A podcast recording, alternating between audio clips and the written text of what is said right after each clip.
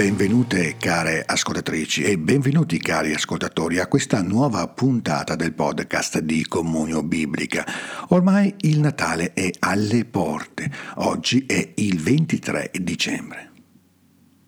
Alla nascita di Giovanni, Elisabetta, con grande determinazione davanti a quanti erano venuti a circoncidere il bambino, afferma si chiamerà Giovanni, che tradotto significa Adonai fa grazia Adonai fa misericordia. In quel bambino Elisabetta riconosce la grazia di Dio operante in modo efficace nella sua vita, ma anche dentro l'ardente speranza di Israele.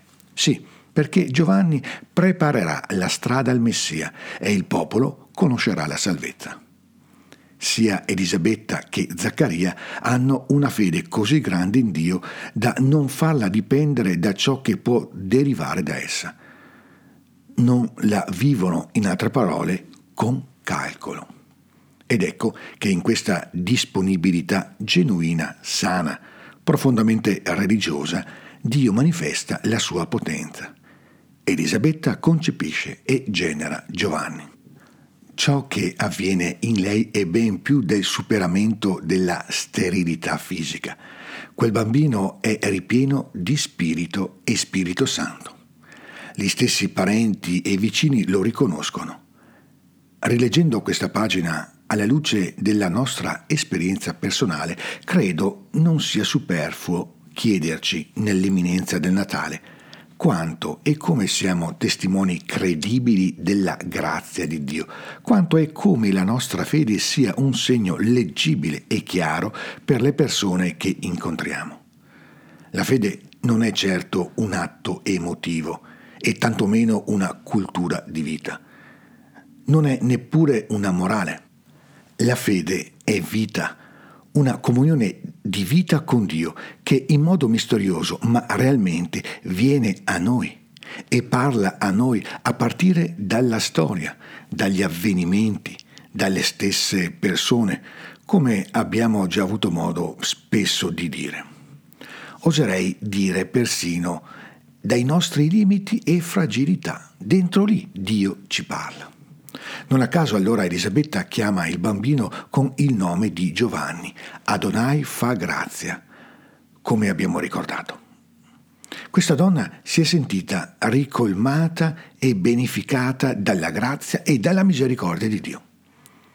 E la grazia accolta, come direbbe Paolo, questa grazia accolta fa sbocciare la fede, una fede, specifichiamo, riconoscente, perché riconosce e celebra la possibilità di Dio dentro l'impossibilità dell'uomo, la nostra impossibilità. Nei testi della liturgia di questo tempo di avvento un tema emerso con insistenza, come più volte ho sottolineato, è quello della fede. Vogliamo allora, seppur brevemente, soffermarci ancora su questa importante virtù teologale. Un errore che si è fatto in passato è stato quello di contrapporre la fede alla ragione. Già Sant'Agostino diceva che la fede, se non è pensata, è nulla. Nel cielo di Dio si sale quindi con le ali della fede e della razionalità, come ben ha evidenziato San Giovanni Paolo II nella enciclica Fides et Ratio, era il 1988. Ma la fede è pure legata alle opere. Al riguardo basta leggere la lettera di Giacomo, dove l'Apostolo afferma, senza false retoriche, che una fede solo concettuale e teorica è nulla, inconsistente, vana. Gesù ci ha lasciato nel Vangelo un interrogativo inquietante. Il figlio dell'uomo, quando verrà, troverà la fede sulla terra? Talora abbiamo l'impressione che la fede in questo nostro mondo sia sempre meno, ma non è così. Non bisogna cedere al pessimismo. La fede è viva. Pensiamo solo alla testimonianza eroica di tanti nostri fratelli, di tante nostre sorelle nella vita quotidiana. E allora, allora può ancora la fede sostenere e illuminare il cammino dell'umanità, può sostenere e illuminare il cammino di ciascuno di noi.